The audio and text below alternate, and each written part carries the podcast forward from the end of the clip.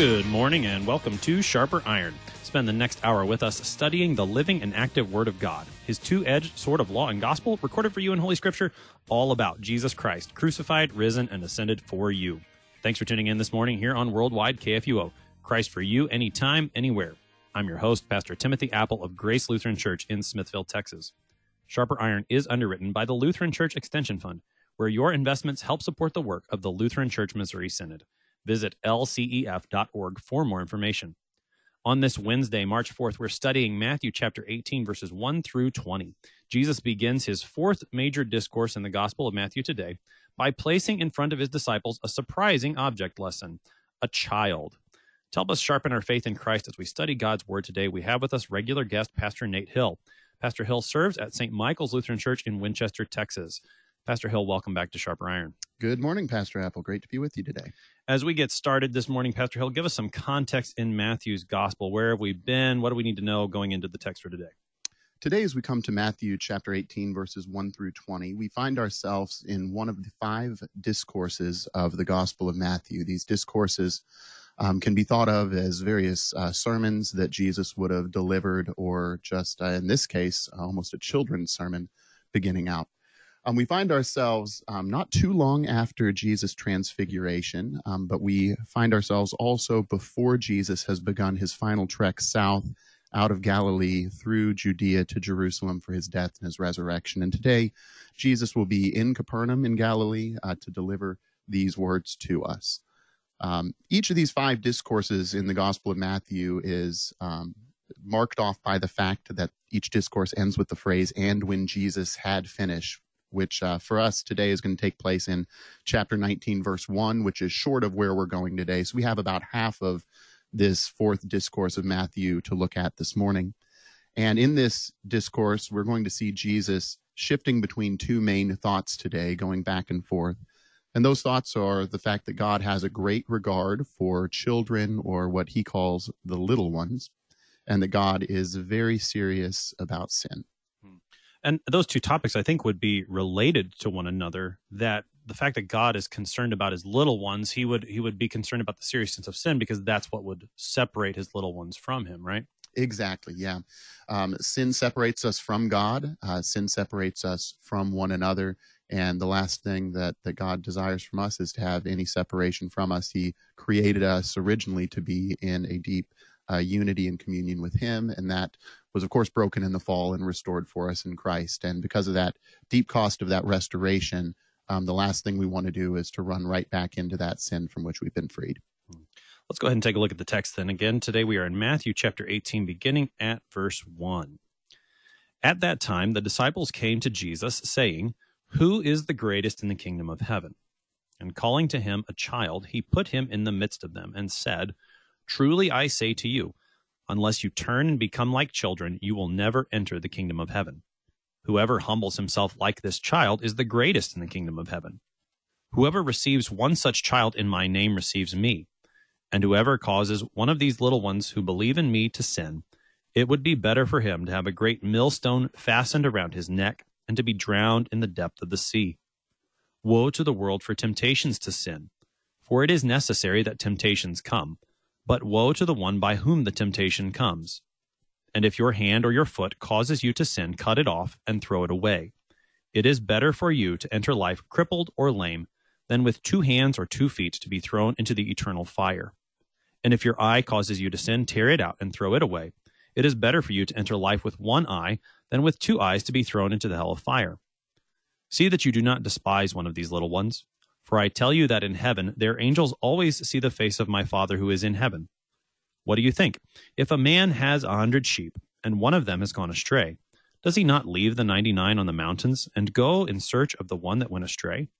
And if he finds it, truly I say to you, he rejoices over it more than over the ninety nine that never went astray.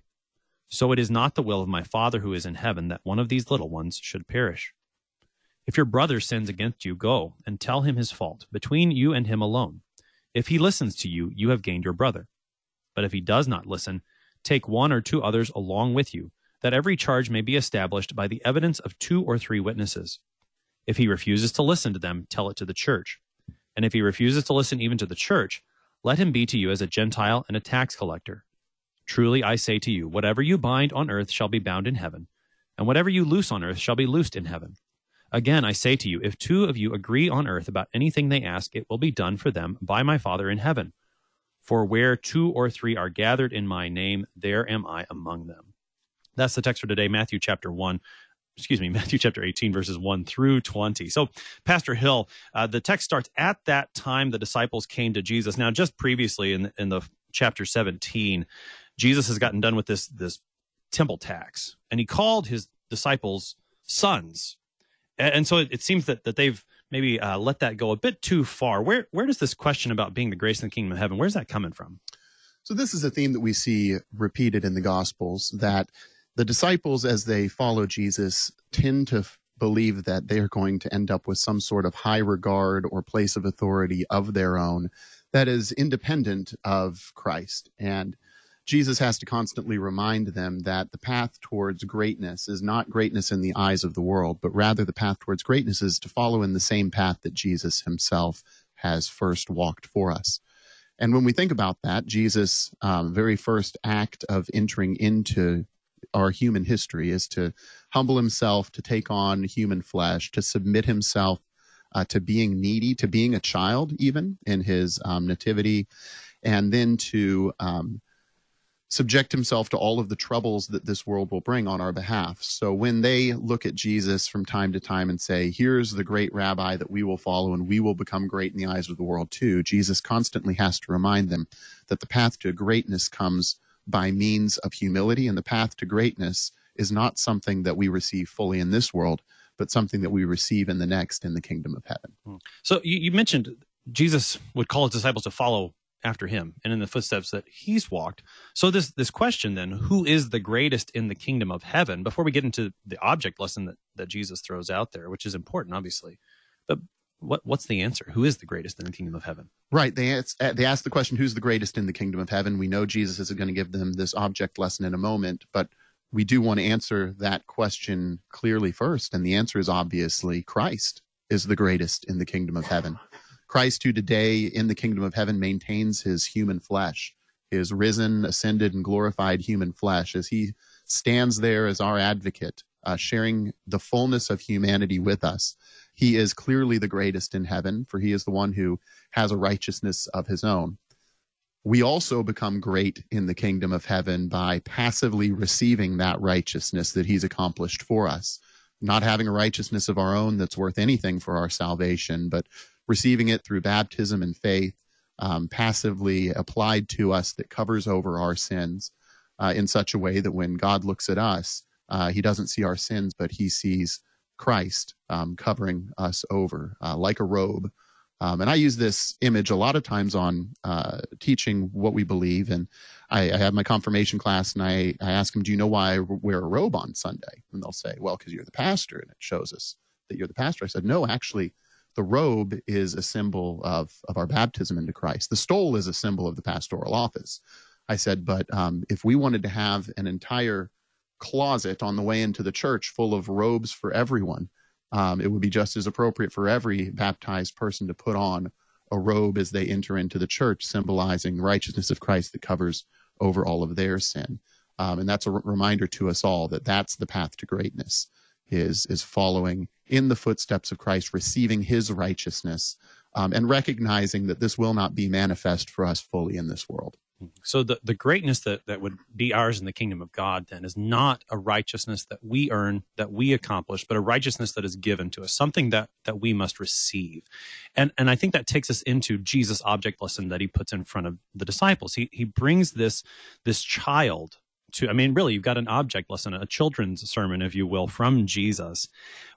How should we understand what's the point that Jesus is making here with the child? So similar to the way that some of the prophets in the Old Testament would communicate via, say, a sign act, where they would they would do something uh, in the presence of people as an object lesson to show the message God would bring with them, and then explain it. Jesus does the same thing here, and just the image I don't think should be lost. Um, I know some churches practice a children's message, and some do not. Um, I do in my congregation, and I think most people who practice having a children's message will pretty quickly recognize that you're doing that children's message primarily for the kids that come forward. But oftentimes, the people in the pew will tell you, um, I really understood what the readings were about today because of the children's message. Um, so Jesus is doing the same thing. He's gathering his disciples, his adult disciples around them, and he's placing a very small child in their midst and reversing the children's message um, from what we're used to to teaching the adults here. So when they ask who's the greatest in the kingdom of heaven, it says here in verse 2 and calling to him a child, he put him in the midst of them and said, Truly I say to you, unless you turn and become like children, you will never enter the kingdom of heaven. Whoever humbles himself like this child is the greatest in the kingdom of heaven. Whoever receives one such child in my name receives me. We don't know how long he waited between the time he placed the child in their midst and the time he spoke. Um, but I wonder if there's a pregnant pause there saying, You asked the question, here's the greatest right here. Hmm. And, and of course, it's a, a, child because children are just so cute, Pastor Hill. And, and don't you just love? You have great memories of your childhood, right? This is this is what we think of when we think of of children, of childhood. But maybe that's not the point of comparison that Jesus is offering here. Exactly. The way that children were generally viewed in the ancient world versus the way that we treat children and regard them today is quite different. In the ancient world, children were, of course, cared for and loved and viewed as valuable, as a gift from God. Um, but they certainly weren't placed on a higher plane of significance than they had yet attained by their own growth. So when you look at children in the ancient world, in a world where um, physical labor was valued, uh, in a world where sometimes resources were quite scarce, um, a child is one who takes in much more resources than they're able to produce.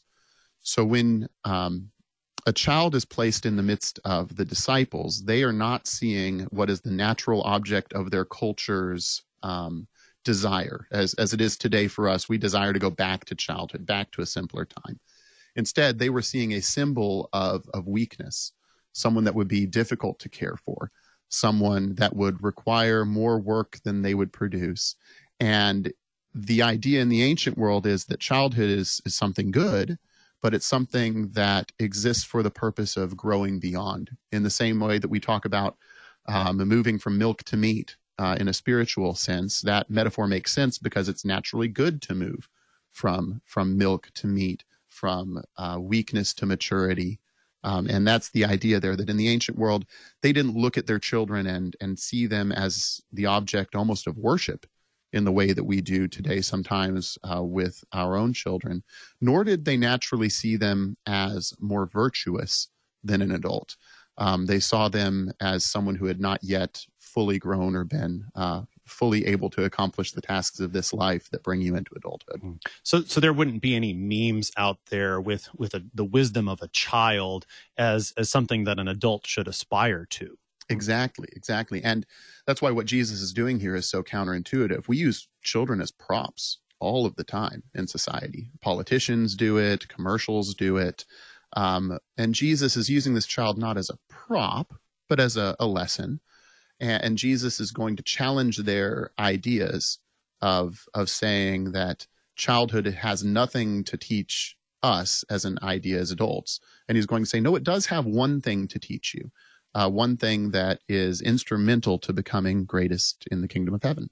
Hmm. And so, so what? What is that? I mean, if you had to summarize, what's that one thing? What is it about childhood? Is is it the weakness? Is that that's what Jesus is making the point that to be greatest in the kingdom of heaven is actually to be weak like this child or is there more to it it's the idea of the weakness but it is the idea of what naturally accompanies that weakness and need in a child that we're to emulate in our relationship with god oftentimes people have a struggle understanding whether children can be um, be sinful. I think there are certain people in various uh, theological traditions that would say, "Oh, a child doesn't sin until they're a particular age," uh, but even those people would not um, have a problem understanding that a child trusts and, and exhibits faith. We see that very clearly in the example of the way a, a young infant child will trust uh, his or her own parents uh, to see that their source of supply for all of their needs is something that comes to them from the parents that have been uh, given by God to care for them. A child can do nothing on their own. If you leave a child alone in a room for a long enough amount of time, that child can't survive. The child has to be interacted with, provided for by someone greater than and um, more powerful and more uh, full of, of resources and blessings than their own selves. And that becomes then an image for us. If we think that by attaining to adulthood or maturity that we then become self-sufficient so self-sufficient in fact that we don't need god. We have uh, very clearly missed the point um, and jesus is calling us back to say that in relationship to god you will always be like a child always in need of what he alone can provide and that you cannot provide for yourself. And namely above all else that is uh, a righteousness that exceeds that uh, of our sinful human flesh's capability. Mm, so, dependence and need. This is what the child has that we have in our relationship to God. I, I was having a conversation just yesterday with someone here in the community in Smithville, a fellow Christian, uh, who, who was who was concerned that that he wasn't advancing to the next level of his Christian faith. He he looked at at himself in his church and and saw that he went to church but but there were others in his church who were who were going above and beyond. They were they were serving others in the church. They were they were stepping up at, at say a, meal that the church was offering or or taking care of a neighbor in need. And he was he was concerned that that he wasn't advancing to to the next level. That, that was mm-hmm. that was the term that he used. But, but it sounds like here jesus isn't talking about the next level higher but but he's inviting his disciples to go all the way to the bottom to to the level of, childhood to to humble themselves.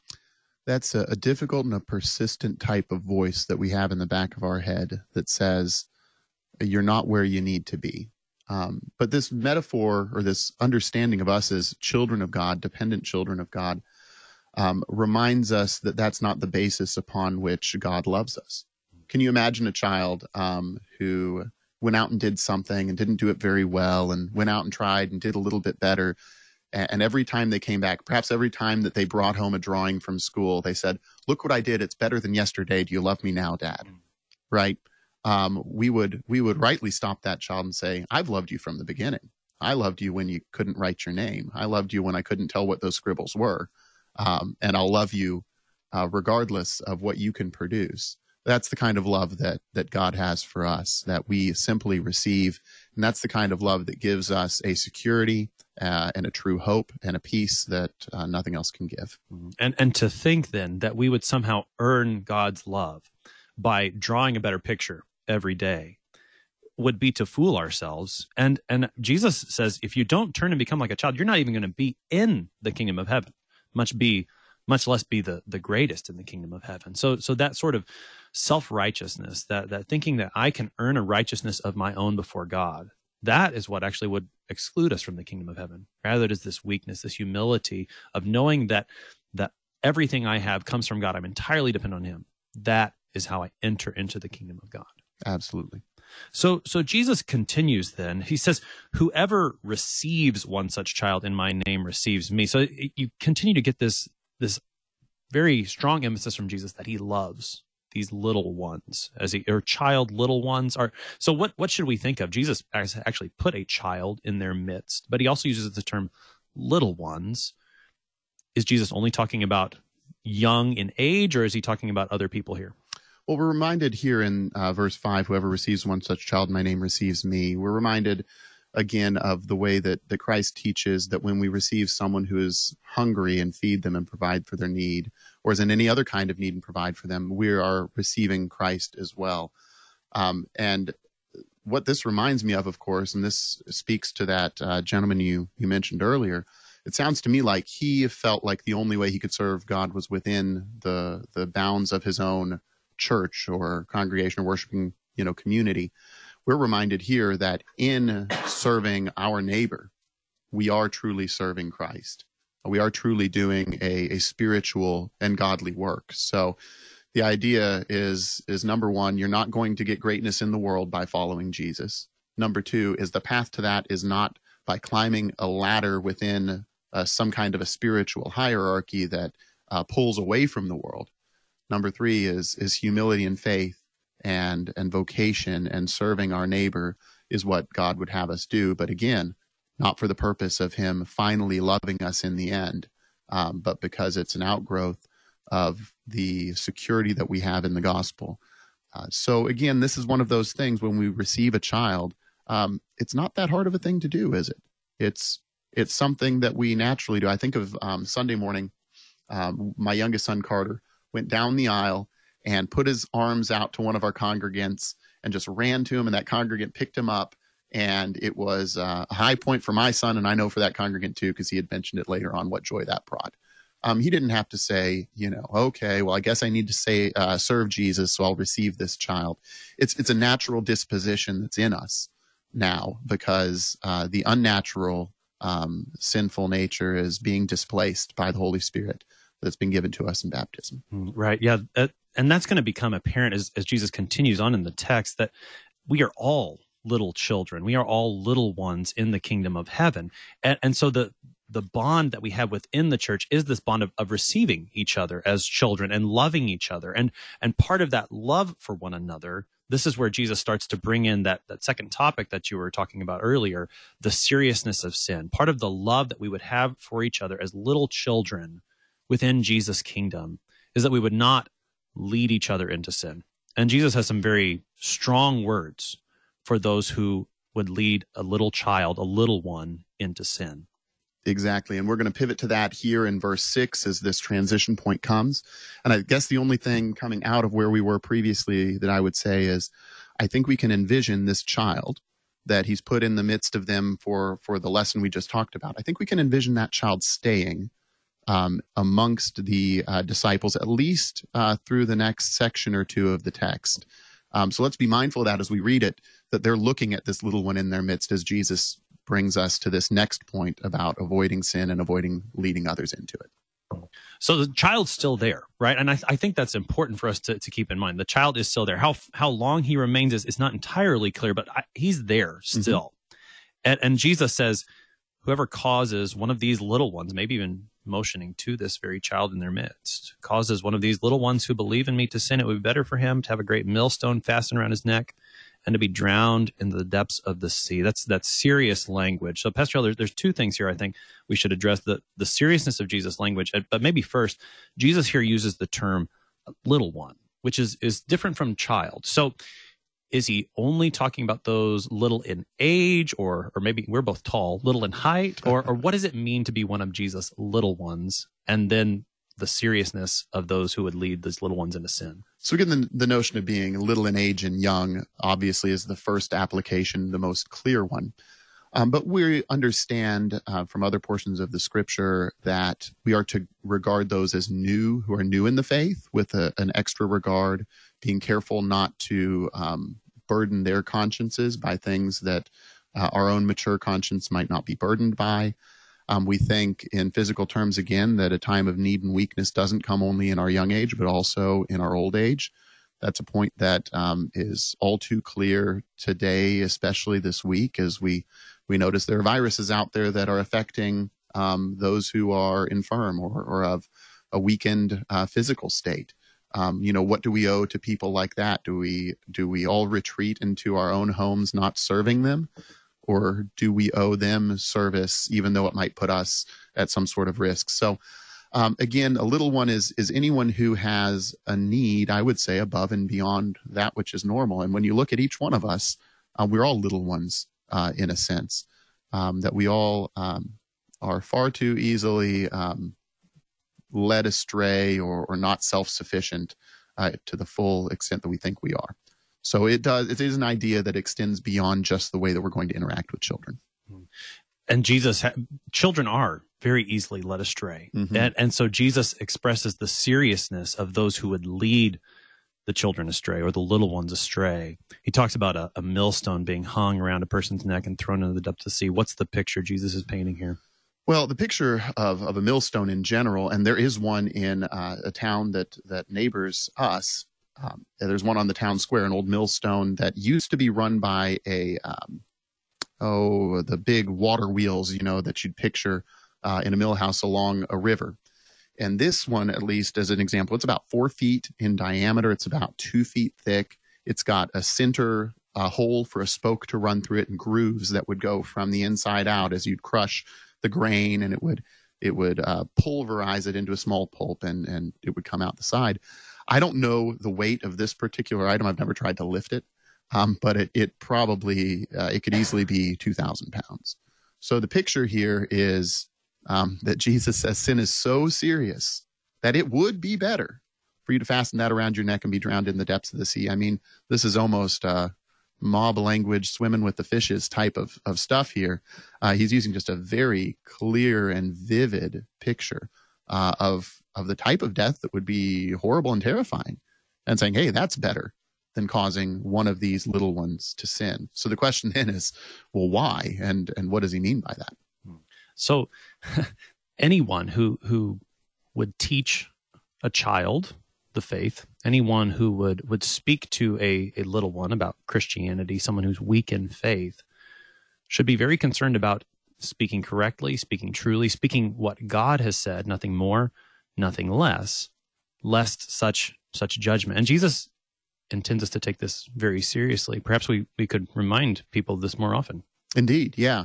The we have a cavalier attitude often towards sin it's a byproduct, I believe, of a misunderstanding of what the gospel is. Uh, the gospel is the free forgiveness of sins. Um, so we don't avoid sin in order so much not to go to hell. Um, although, you know, we might not want to be so presumptuous there either, because sin can indeed separate a Christian from that saving faith. It can, it's caustic to faith. Um, but we avoid sin because it, it is evil, because we understand and and fully come to know the terrible, um, awful consequences of sin when we look at our Savior dying for it. Um, and when we see that not as something light, but as something costly, um, we see that it was not sin in general as a concept, but my own sin uh, that sent Christ to the cross. Um, then we understand that this is a terrible thing to to walk away from, to turn away from, and above all else, um, not to allow the reign of sin to extend beyond where it is in our own lives to those who are weaker than us, who look to us and follow us. Um, so that's just an incredibly important point. Mm. Serious sin, but a serious Savior, Jesus Christ. You're listening to Sharper Iron here on Worldwide KFUO. We're looking at the first half of Matthew chapter 18, Jesus' fourth discourse in the gospel. We're going to take a short break, but we'll be right back. Please stick around.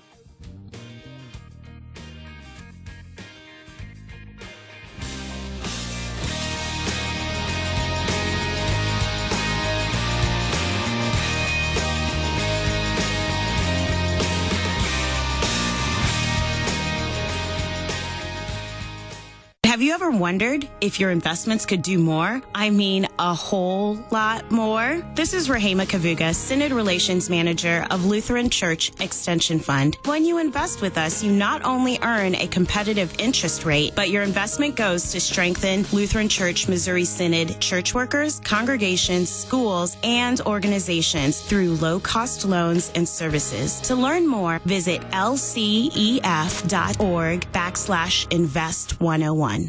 Here is what our listeners are saying about KFUO Radio. KFUO has been a part of the family, in a sense, for many, many, many years. We stayed home and listened to KFUO, and we loved doing that. Really appreciate all the work that goes into everything that you do here for so many people to be able to hear the gospel. What a blessing that is. To leave a message on the KFUO comment line, call 314 996 1542. Worldwide KFUO. On Wednesday's Bible study for Law and Gospel, it's during the season of Lent. So we will be finding a passage that has a Lenten theme. And that shouldn't be too hard since every passage in the entire Bible is all about Jesus and our salvation. Listen to Law and Gospel weekday mornings beginning at 9:30 on KFUO. Hi, folks. This is Matt Harrison, president of the Lutheran Church Missouri Synod. Join us for the March on the Arch, Saturday, March 7, a pro life event for you to confess your belief that life is a sacred, sacred thing. Check-in begins at 11 a.m. and a rally at 12:30, and then marching from the West End at Planned Parenthood to the Arch in St. Louis. Check out lcms.org/slash March for Life. lcms.org/slash March for Life. Welcome back to Sharper Iron on this Wednesday, March 4th. We're studying Matthew chapter 18, verses 1 20 with Pastor Nate Hill of St. Michael's Lutheran Church in Winchester, Texas. Pastor Hill, prior to the break, we were looking, especially at verse 6, about those who would cause little ones to sin and the seriousness of that. A millstone being hung around a neck and thrown into the depths of the sea is better than leading a little one into sin. Then Jesus continues with the same topic of seriousness of sin, but now he, he applies it to those who would fall into the temptation themselves. And he speaks very graphically. Again, we've heard him talk about cutting limbs off, gouging eyes out before. Is he using hyperbole here? What what's the point of Jesus' language? Again, it depends what we understand hyperbole to be. I think when we um, say it's hyperbole, what we hear is don't worry about it, write it off as an insignificant statement. He was over making his point. He was getting dramatic. Perhaps he was hangry and hadn't had lunch. Instead, what Jesus is really doing here is, is being deadly serious. So is he using hyperbole? I suppose in the technical sense, in the fact that he is making his point in such an extreme manner as to catch our attention, but not in the improper understanding to say that the point itself doesn't matter.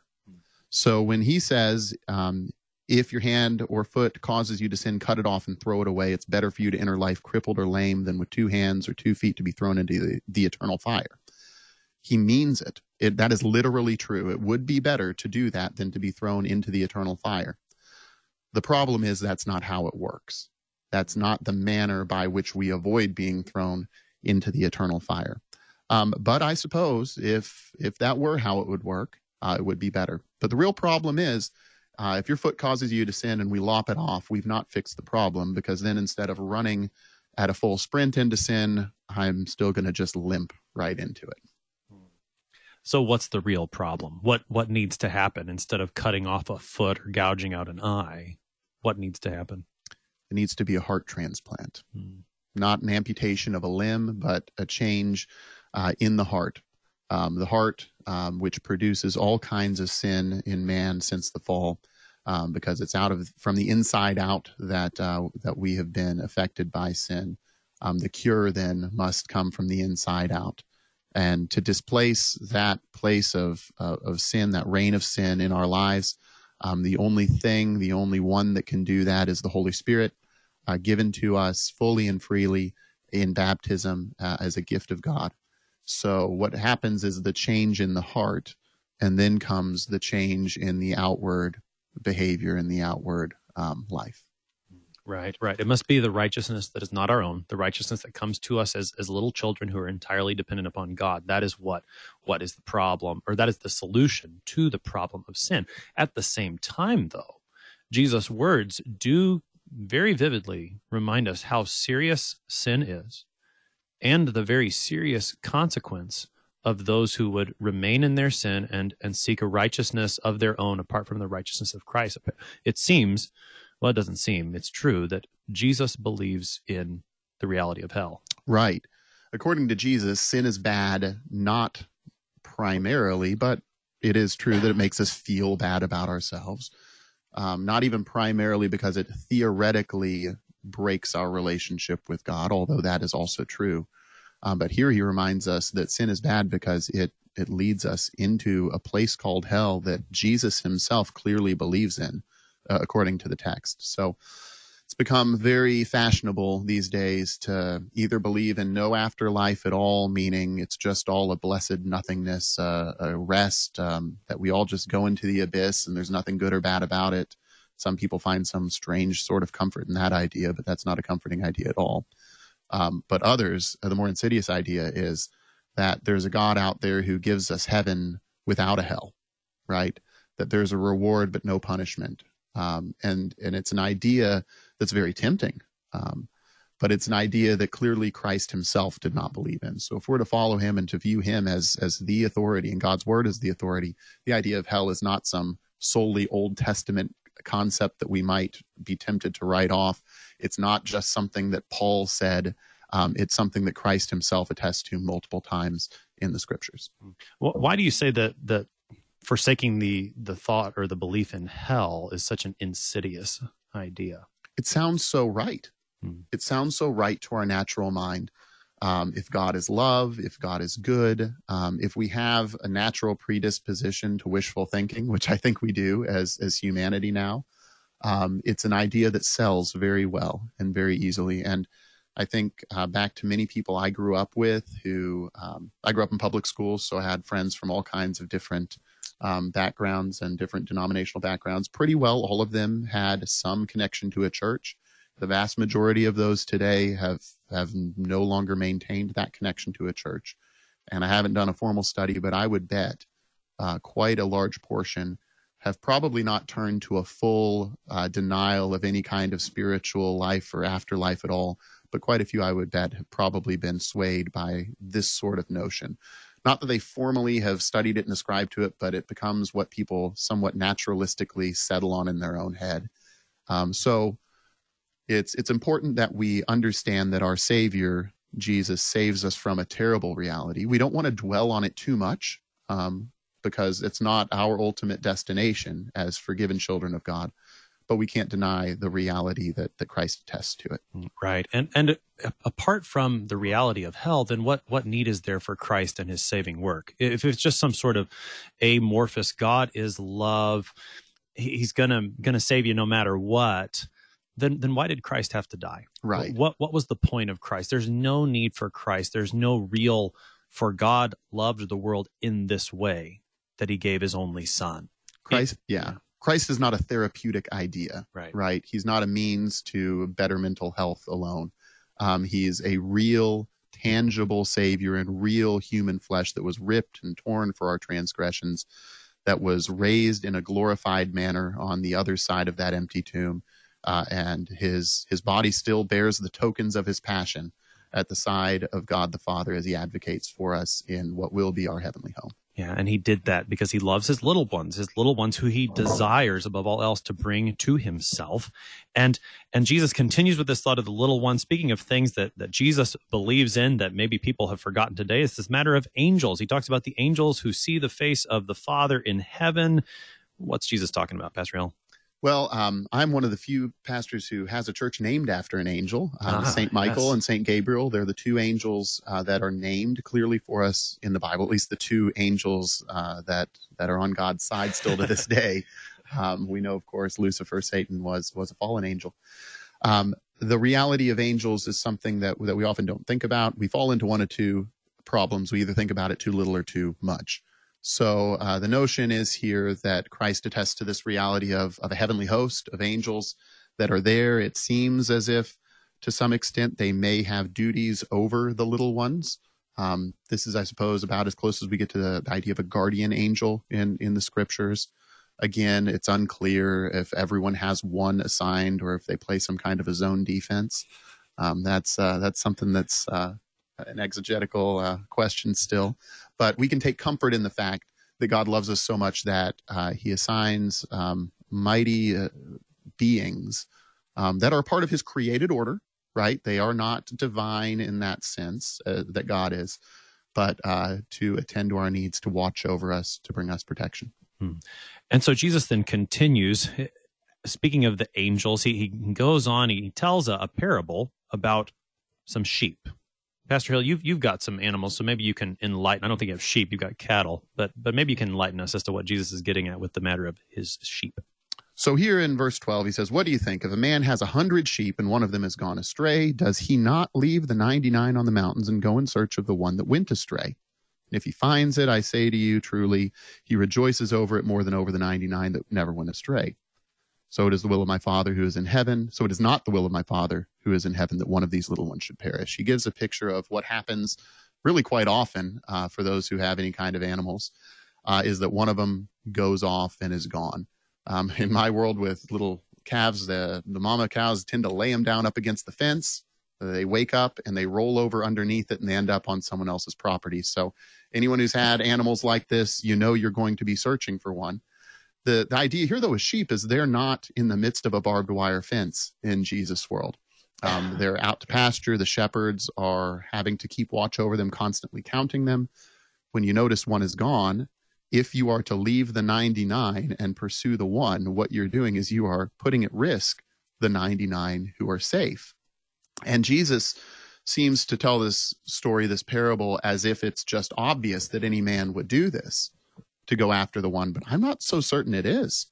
Um, if all of my cattle got out and all of them but one was in one clump in one spot and one I didn't know where it was, I'd be hard pressed to leave the big group to go after the one.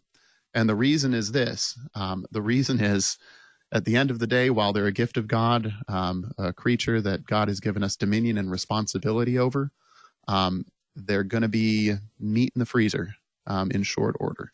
Um, they're a, a commodity in that sense. Um, and while we are to care for them well and rightly, um, they're not a person. yet, Christ reminds us in this story that the man leaves the 99 for the sake of the one because that sheep is not just wool and meat to him that sheep, that little one that is strayed and is lost, is valuable as an individual. So he leaves the 99. Now, again, the idea I don't think is that he's putting at risk the 99 unduly. Remember, um, God can be present everywhere. Um, sometimes when we think we are neglecting the one good for the sake of the other, God has a, an ability in his great, bountiful goodness to, to attend to it all. Um, but the, the idea is that when you find yourself like the lost sheep, there is one pursuing you. Um, when you can be the instrument of the one who goes after the lost sheep, you go after the lost sheep because they're individually valuable to God. Um, and it's just a very beautiful picture, pastoral picture in the sense of being out to pasture um, of what's going on here.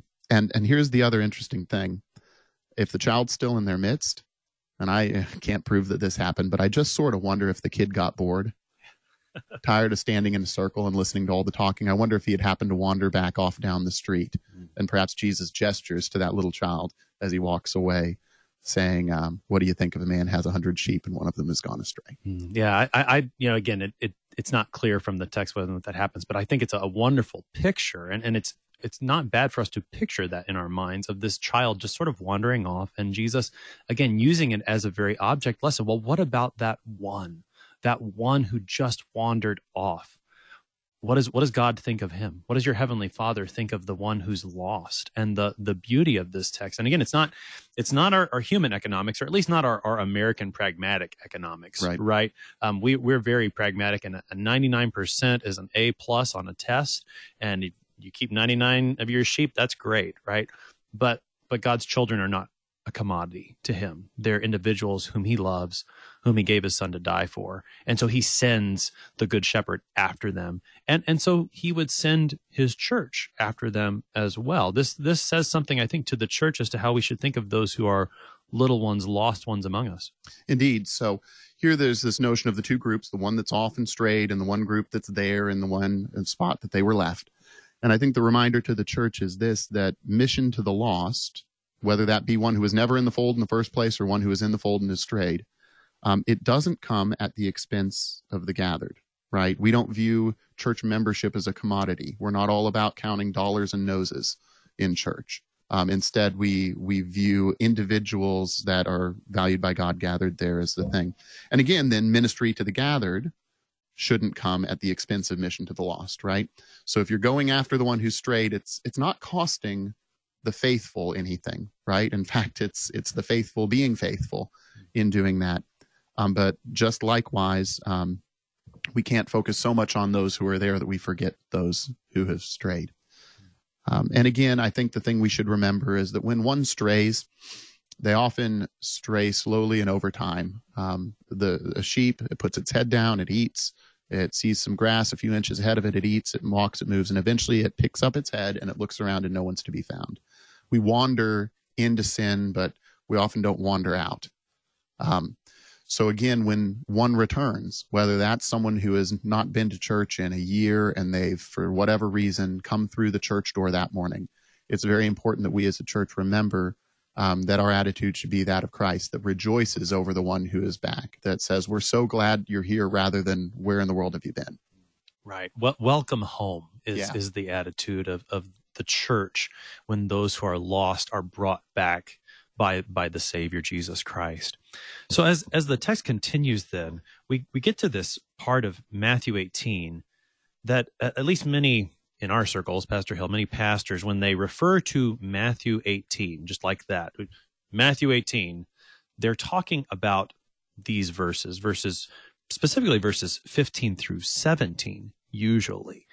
And and Jesus here now shifts the image, though I don't think he leaves behind the idea of a little one or a child, but instead of talking about the little one or a child in those terms, he talks about the brother who wanders off. So so what's going on here in quote Matthew 18?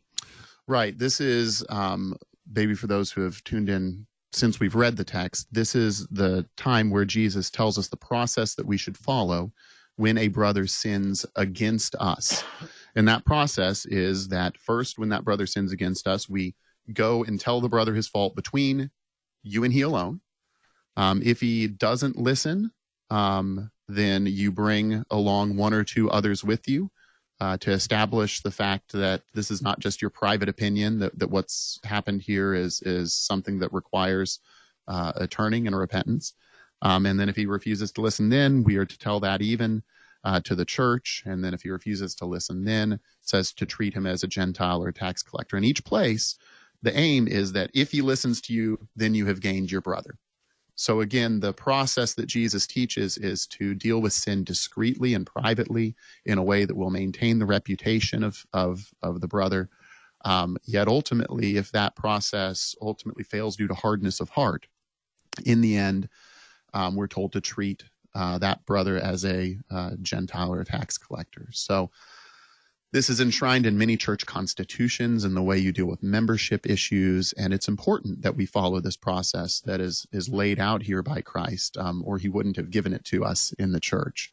Um, and we practice it uh, evangelically, but also according to the way that it's been laid out. Yeah, you, you've been calling it a process, and I'm not not against that, but but I think maybe the danger of thinking of it as a process or even a checklist is that we lose sight of everything that Jesus has already said in Matthew chapter 18. How does the the preceding context of Matthew 18 and even what we'll look at tomorrow in the parable of the unforgiving servant, how does how does that help us do this evangelically, as you said? yeah the the one who is lost uh, deserves to be pursued they are obviously being pursued by god um, in that sense of being sought out um, but we in the church are often serving as that instrument that is that is doing such seeking so we do so with a heart of of humility of recognizing those times when we have been in that opposite position um, we do so in love um, and and we do so recognizing that there are so many off ramps from this ultimate path of of being